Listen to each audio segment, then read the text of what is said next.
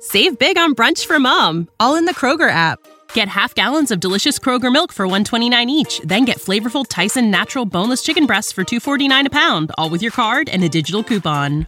Shop these deals at your local Kroger today, or tap the screen now to download the Kroger app to save big today. Kroger, fresh for everyone. Prices and product availability subject to change. Restrictions apply. See site for details.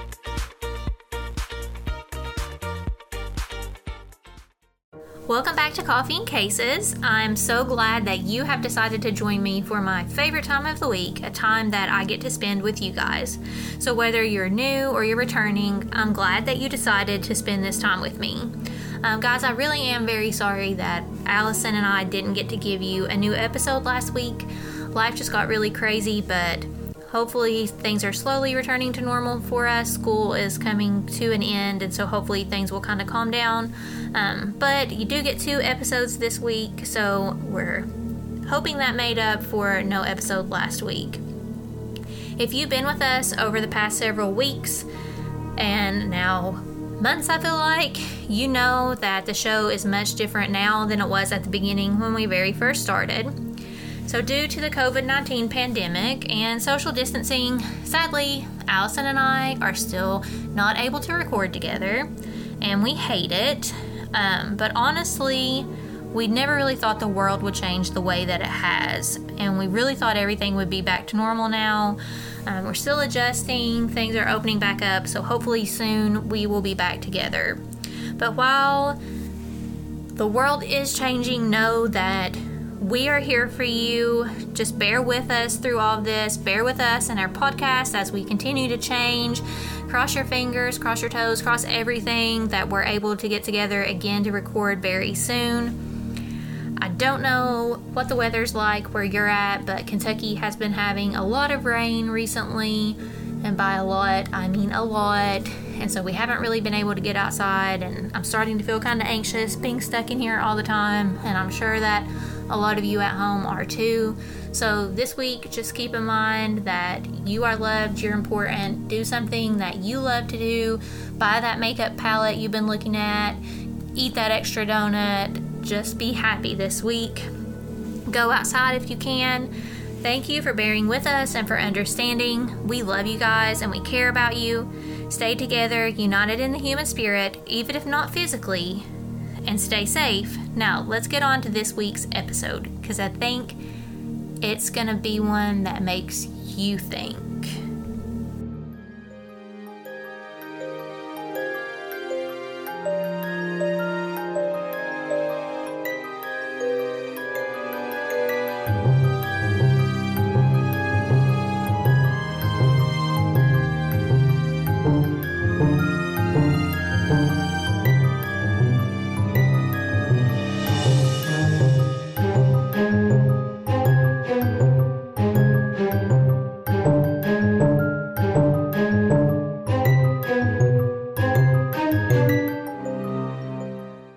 Welcome to Coffee and Cases, where we like our coffee hot and our cases cold.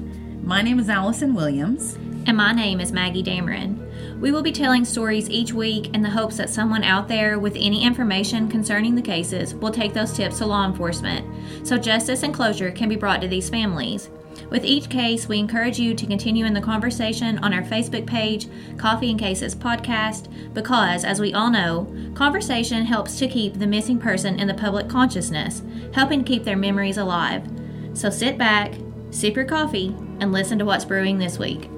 Okay, so I feel like every week that you are with me, I start the show with a disclaimer. This week's disclaimer isn't my fire alarm batteries dying or anything like that. This week's disclaimer is the fact that my cat is dedicated to sitting on my keyboard, so you may hear me kind of scold him away because he is wanting extra love today. Literally right now, turn around, nose to nose. He's weird. Anyways, so this week's episode, I want you to imagine your childhood best friend, the person you've known the longest. Picture him or her in your mind. I've had a lot of friends growing up, but none of them have been as close as Courtney and Taylor. When I close my eyes, I can picture Courtney's red hair and freckles. She may not know it, but I've always been jealous of her. Courtney's one of those people, and I know you know them, that they don't have to try to be pretty. They're just pretty. Well, that's Courtney. No makeup on, beautiful. Hair not done, pretty. She's always been like that. And Taylor's the same. Her curly hair is literally perfect. It hangs in ringlets. She has the most beautiful skin tone. She's hilarious. She is somebody that everybody wants to be around. She's got the best fashion sense. She has a love story to die for. And honestly, these two have been my ride or die for some time now. Courtney and I became best friends in elementary school. Taylor and I became inseparable in yearbook class, my sophomore year of high school, her junior year. All of our biggest moments, all of our joys, all of our tears, I feel like we've shared.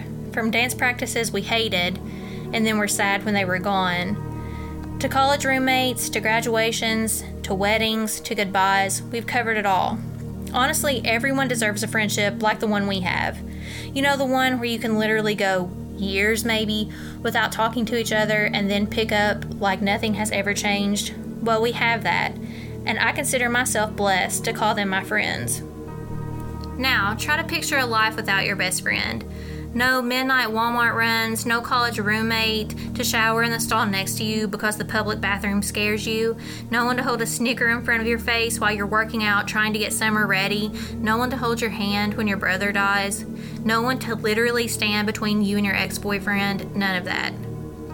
For the group of friends we'll talk about today, all those possible memories were lost when one of their own died. They all too soon had to let go of the inside jokes that might have been made in college, the county fairs they might have attended and eaten way too many funnel cakes and way too many french fries, the movie nights they might have spent together, all of it gone. But why? Why was our best friend found in the freezer? Why was our best friend's shoe off? What happened to her that made her look so disheveled? I'm sure they ask all these questions. I mean, I know they had to have. And today, my sleuth hounds, many of us are still asking those questions. This is the case of Kenneka Jenkins. Before beginning today, I do want to take a second and truly thank you guys for understanding our, lapse last week. You all, this NTI stuff is legit. And for all our listeners that have no clue what NTI means, so basically our students obviously couldn't meet in person. I feel like that's pretty common in most places now due to COVID-19. So we've been doing instruction virtually. And it has been so overwhelming to upload lessons, have them completed, keep track of it all virtually, and still try to ensure that all of our students are learning without seeing them, and then adding finals and graduation on top of that. It just got a little insane. So thank you for having grace for us, basically. If you're a long-term listener to Coffee and Cases, today's episode is going to sound very familiar to another episode that I did.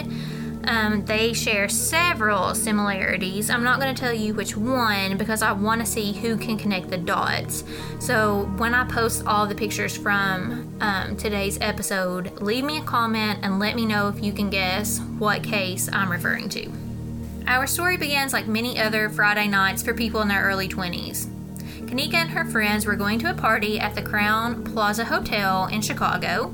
They were headed to room 926 in the early morning hours of September 9th, 2017. Kenneka was literally gorgeous. The perfect figure, perfect skin tone, perfect hair, she had it all. And you're going to agree with me when you see pictures of her on Facebook. I can just picture her and her friends getting ready together, fixing each other's makeup, doing hair, trying on clothes, and I'm sure that her and all of her friends walked into that hotel like they owned the place when they were headed to that party. Honestly, sleuthhounds, we don't really know too much about the party. We know that Kenneka was there and that her friends arrived sometime around 1 a.m. By that point, the party was already in full swing because it started around 11:30 p.m. So, they're arriving fashionably late, which is good. Several people at the party recall Kenneka drinking, but none of them remember her doing any of the recreational drugs that were present at the party. So apparently some people were doing some pills and I guess smoking marijuana, but nobody recalls her doing that. We'll talk about that again later. We know that she was at the party because there were several Facebook Live videos that went up during this time, and we can see her in several of those videos. But this is where things start to get a little dicey. Now, I've watched these videos several times, and I've watched several of the videos. So this party took place in a hotel room, and there was a lot of people, so it is kind of crowded.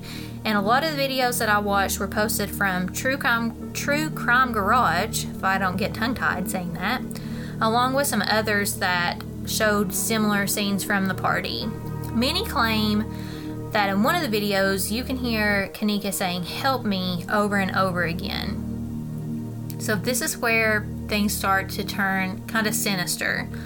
I listened to all those videos, and like I said, I've watched them several times. I never heard anyone say "help me," and you all know from other things that I've listened to on the show that I hear some pretty crazy stuff, but please look up the video and let me know if you hear something that I didn't, because I couldn't find that particular claim in any of the videos. Now, my friends and I weren't partiers, so I really have no experience with this type of situation. I think that comes from a very deep fear of disappointing my mom, a fear of breaking the rules because I just can't handle doing that, and a fear of getting hurt because I could never see myself going to a party like this. Regardless, we don't pass judgment here because no one deserves to have their life cut short. And when Kenneka and her friends decide to leave the party, things turn, let's just say, odd. Kenneka actually forgets several of her personal belongings, like her cell phone, inside the hotel room, and there were some accounts that said that she stayed in the hallway, some that said she waited in the lobby, but sleuthhounds, from everything I've read, Kenneka stayed, I'm going to say, in the hall, while literally her entire friend group went back into the room to get her stuff. This is weird to me. Sorry I said it, but it's odd. I said what I said. The video footage shows Kenneka literally smashed. She's so intoxicated.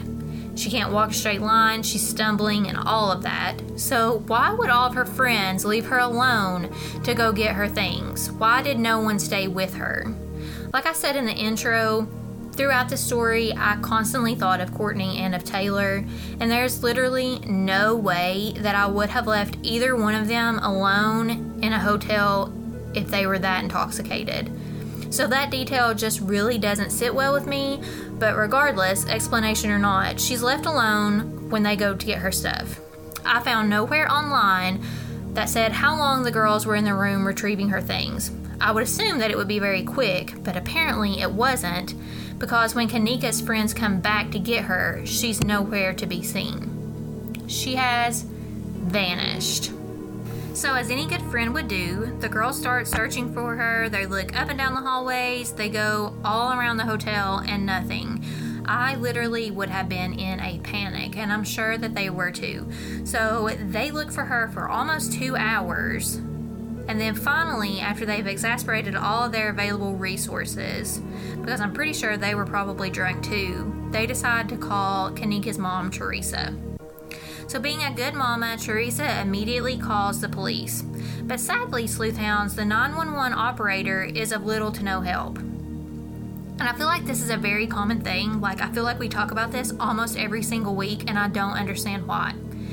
Why does a parent call 911 to say their child's missing for the 911 operator just to be so dismissive? Oh, just go home. Just calm down. They'll show up. Like, I just don't get it. And actually, while I was researching this case, I found some really alarming statistics that I wanted to give you guys.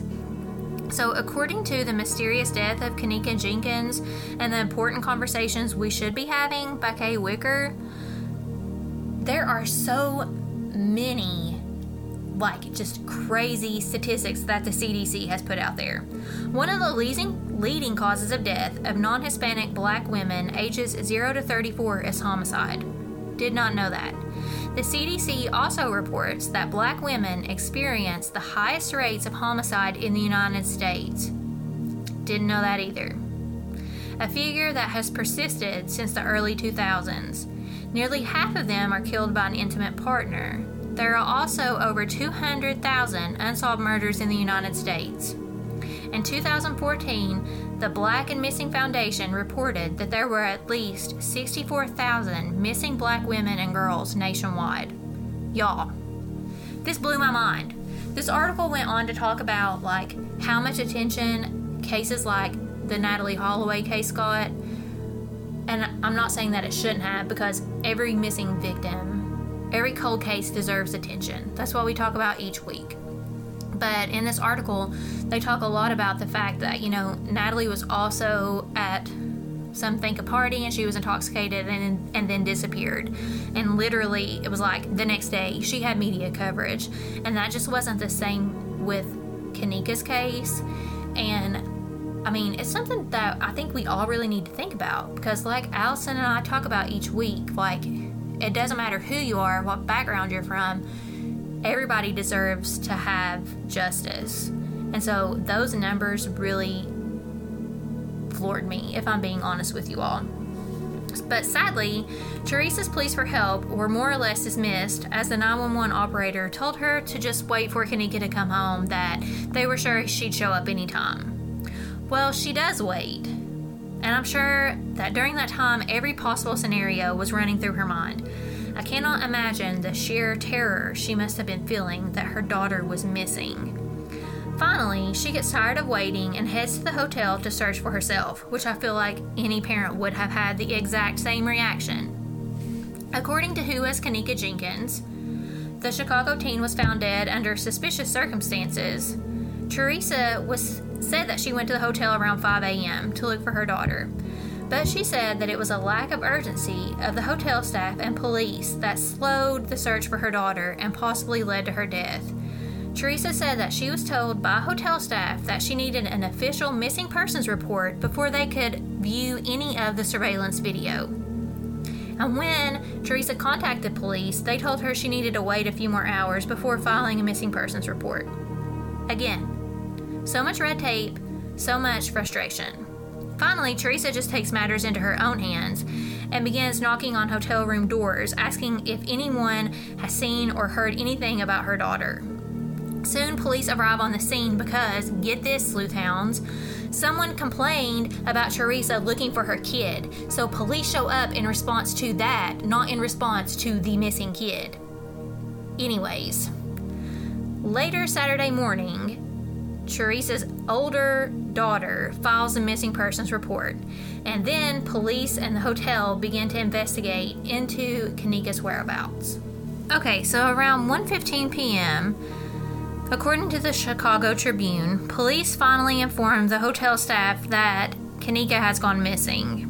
And a spokesperson from the hotel said that they were, quote, actively canvassing once they were made aware that she was missing, and they checked all public areas of the hotel and did a pretty thorough sweep of the 9th floor, and that's where, of course, she was last seen. A few hours later, around 3 or 4, hotel staff tell Teresa that they don't see Jenkins on any of the security videos. The lie detector test determined that was a lie. Okay, there wasn't really a lie detector test, but that's a lie. We know that there were extensive footage of Kenneka's whereabouts. We know that for a fact. At 10 p.m., officers reported that they'd found video footage of Kenneka near the front desk from around 3:20 that morning. Now, I've watched this video of her, like, final minutes, and be forewarned, there's a lot of controversy surrounding this video. Possible edits, all of this. But you can clearly see that Kenneka's drunk. She's stumbling, she can barely walk, and from my point of view, she appears to be walking kind of aimlessly. Like she has no intent on where she wants to end up. There's no goal in sight. She's just kind of walking around. She never appears to be panicked to me. But again, please go watch these for yourself and let me know your thoughts. We are going to discuss the video here in just a little bit. According to the article, 1 year after Kenneka Jenkins was found dead in the hotel freezer, conspiracy theories abound. Surveillance video released at a later date by police showed Jenkins stumbling along the hallways, like I talked about just a second ago. And she eventually ends up in an unused kitchen, and she rounds the corner to where the walk-in freezer was kept. The footage, taken by motion-activated cameras, shows no one else in the area, and Kenneka never reemerges from the freezer. So 20 hours later, Kenneka was found dead in the walk-in freezer. Cause of death? Hypothermia. The autopsy report found no illegal drugs in Kenneka Jenkins' system. Her blood alcohol level was found to be a 0.112. There were traces of drugs that were used to treat migraines and epilepsy, and according to some reports that I read, those drugs combined with the alcohol actually would have made hypothermia set in a lot quicker than what it would have in like somebody that was sober. There was also brain swelling, but that condition was not associated with the cause of death. So, after interviewing 44 people, holding 5 photo lineups, executing 3 search warrants, generating 135 reports, the Rosemont police determined that her cause of death was accidental. My question, and several people's questions to be exact, is why was the unused kitchen left open and unlocked? Like in the video, it's like eerie how clean this kitchen is. There's like nothing on any surface. It's just weird that it would be left unlocked. So the lawyer that Kenneka's family actually hired is quoted to say, quote, "Through pure negligence, someone noticed that the doors in the kitchen were open. They locked them like they should have been locked. They locked the freezer, and unfortunately, they locked Kenneka inside the freezer," end quote. So was it purely accidental, or could something more sinister be underfoot? Now again, I am going to post some pictures, and I encourage you to look up these pictures if it interests you. They are kind of graphic, so kind of be mindful of that when you're looking at them, but I don't see how she accidentally got locked in the freezer. So you all feel free to look at that and let me know what you think, but that's my opinion. But as you can imagine, the theories surrounding Kenneka's death are endless, a total rabbit hole. There are 6 theories, well I guess 5.5, that I want to touch on today, but let me assure you there are more. You can literally spend hours upon hours on YouTube listening to other people discuss what they believe happened to her. You can read tons of articles about her online. It is literally endless. There are so many resources. This case could have easily been a 2-hour long case because there's just so much, and there was so much research to kind of file through as I was putting the podcast together. So if you're into this, there's a plethora of resources at your fingertips. So theory 1. In the article, 5 conspiracy theories surrounding Kenneka Jenkins' mysterious death, the 1-year anniversary of Kenneka Jenkins' death, prompts more questions. They claim that Kenneka was raped on the Facebook Live video. So I brought up this video several times, and it comes up a few more times actually in the next couple theories. So clearly there's a lot of theories and controversy surrounding the video. Some claim that you can see Kenneka in the reflection of someone's glasses and that she's being raped and she's calling out, "Help me, help me, help me," over and over again, but those theories have been disproven. Now, every case that I put out to you guys, I make Anthony listen to me, basically present the case to him before I present it to you. And he came up with a really good, kind of counter argument, I guess, to this theory. He was talking about how difficult it would be to, be looking at someone's, be watching a video, and in the video be looking into someone's glasses to look at a reflection to know that it was Kenneka and know that she was being raped. I just feel like that would be really hard to do. But in the autopsy report, they rule out any type of, rape or anything like that. There's no sign of that in the autopsy report. Theory number 2. And this theory, all these theories are weird. This one's no exception, I guess I should say. Kenneka's friends were in a blood gang. So, first off, I had to Google what a blood gang even was. I mean, like, obviously I know what a gang is, but I didn't know what a blood gang was. But according to the article, new details punch more holes in speculation about Kenneka Jenkins' death by Stephen Gossett. He's the one who claims that people talk about her friends being in a so-called blood gang, and they sold her out to receive $200 in cash. Now, what exactly it means to be sold out, I'm not sure, because there's another theory that I'll talk about here in a second that's really similar to this, but I'm going to take it as sold out, as in, like, to be killed for $200 in cash. Her friends were obviously really outraged by this theory and a couple other ones that we're going to talk about, and they say that like, monetary amount of $200 came because Kenneka was afraid she was going to get fined $200 for where they had parked illegally to go to the party at this hotel. Okay, don't really know how trustworthy the friends are because according to the mom and other resources, their story supposedly changed quite a bit throughout this entire process. So, you know, again, they may not be all that credible. But apparently the same article says that Kenneka was raped or murdered or maybe both, and again we're connecting it back to in that video her saying help me, but her friends say that was actually a song in the background, that she never actually was saying that. So remember, this is the video that I mentioned earlier. Now again, keep in mind that the autopsy said there were no signs of rape.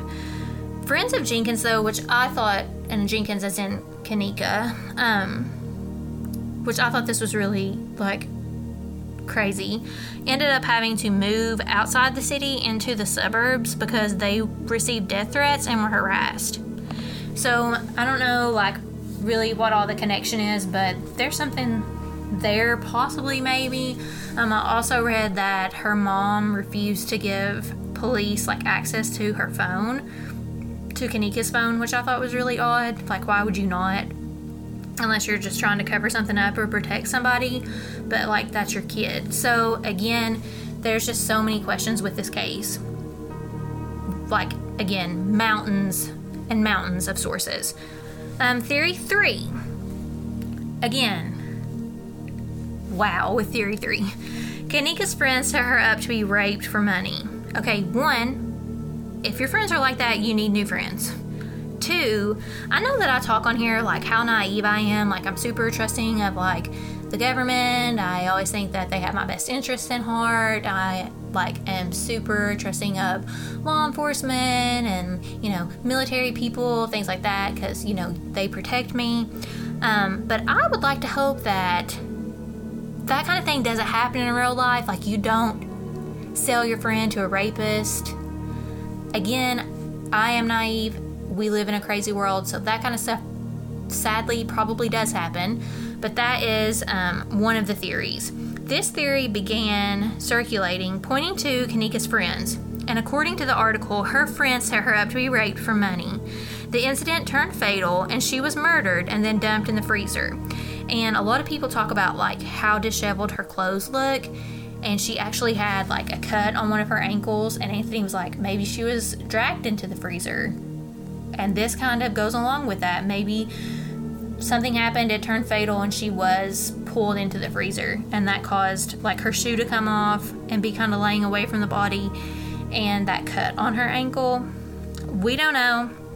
But several people claim that this theory was debunked by the surveillance footage that showed her walking alone. Okay, so some people do not believe the surveillance footage, and I'm going to get to that here in a little bit. But again, every time I've watched it, I've not seen anybody, like, lurking in the shadows. Please let me know if you see something different. But I guess apparently people were so, like, set on this being the theory that they harassed her friends so much on social media that they ended up making, like, public statements about it, which I think is really heartbreaking. All right, so theory number 4, and it is from that same article, the 5 conspiracy theories article. In this article, Teresa believes that foul play was involved in the death of her daughter. To what extent, Not really sure, but the mom believes that there was foul play involved. So according to Teresa, hotel employees went and checked security footage within the first few hours of Kenneka going missing, and she believes they did this purposefully to cover up some stuff. When they finally released crime scene photos of Kenneka's body, the positioning of her body and the disheveled clothes raised more questions than answers, according to her mom. The horrific images show Kenneka's shirt lifted up, her pants pulled down some, and a shoe that was like a couple feet away from her body. And I know that I told you all, but she did have the abrasion on her foot and on one side of her body. Teresa actually went on the Dr. Oz show. I didn't watch that episode, but I do want to go back and see if I can find it, where Dr. Oz attempted to explain why Kenneka's clothes may have been like all disheveled. And I know we talked about this in the Diet Law Pass episodes, because remember those people were basically like naked out in the Russian wilderness in the wintertime. But he talked about how when hypothermia starts to set in, you actually feel hotter than what you are, and so you'll start to take your clothes off. And he said that that could have been a possibility, but however, quote, more than likely it's not what happened, end quote. So no resolve there. The final two theories, theory 5 and 6, I actually combined histories, and I said there were like 5.5 theories. In this theory, Kenneka was followed to the freezer and someone edited the footage to cover it up. So remember that I did briefly mention that some people felt like the security footage had been tampered with, and this plays hugely to this theory. Many people believe that Kenneka was followed to the freezer. So remember, she really was walking around like she had no goal in mind. She was just walking. So I think the fact that she ended up in the freezer may have been coincidental in any of these cases, but people believe that she was being followed and that someone followed her to the freezer. Now we see in the video that she's the only person in the frame. But after police released footage of Kenneka meandering through the halls, skeptics weren't satisfied with this conclusion. They believe the footage was edited to cover up her murder. Several videos have been posted to YouTube suggesting someone else can be seen following Kenneka before the angle switch. So remember, these cameras were motion activated. So like it'll show her in the hallway for a second, and then it will like kind of glitch because it's changing cameras. And some people believe that you can see people like right before the camera will change. When you watch the video, there's also red lines or like red squares on the screen, and a lot of people think that that means another person is in proximity and the camera is like trying to pick up on them, but they're not in full view of the camera just yet. So a lot of people think that those videos have been edited and that more went on than what we were able to see. I still hold to the fact that if she were being followed, drunk or not, she would appear to be panicked. And all I really see is just like someone just kind of walking around, kind of confused and not really knowing where they are. Sadly, like many of our other cases, I think we are never going to know the truth. I can't imagine a world without my best friends. While I may not talk to Courtney and Taylor every day or every month, to be honest, I know they're just a phone call away. And I could never imagine a world where I would have to face a new reality of them being gone. Courtney was my freshman year college roommate, and Taylor literally lived next door to us. These are two of the people in my life that I can honestly say watched me and helped me grow into the person that I am today. To say goodbye to a best friend is wrong. I remember when Courtney moved away and Taylor graduated college, I felt like my fragile world was falling apart. We were finally truly separated for the first time. But our goodbyes are never permanent. They're always just see laters. I feel so bad for Kenneka's friends. To have to look at your best friend one last time and know this is it. The memories stop here. I can't fathom that type of heartbreak. You know, if anything else, we've learned during this COVID-19 stuff, we've learned to never take our loved ones for granted. Life's so fragile, and for it to end so quickly, it's just not fair. Chicago is a big city, sleuthhounds, and you guys are literally all over the world. So I implore you to think back. Even though this case is considered to be, quote, solved, think back anyways. You've heard a lot of theories tonight. Research this case. Listen to more podcasts about it. Watch some of the documentaries. Listen to videos on YouTube. Maybe you were in Chicago that night. Maybe you heard something or saw something that could turn this case around. Maybe something we think is solved has really been a mystery all along.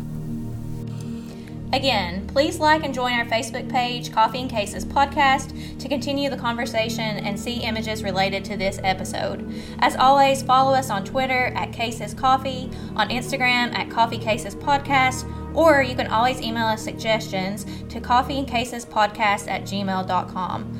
Please tell your friends about our podcast so more people can be reached to possibly help bring some closure to these families. Don't forget to rate our show and leave us a comment as well. We hope to hear from you soon. Stay together. Stay safe. We'll see you next week.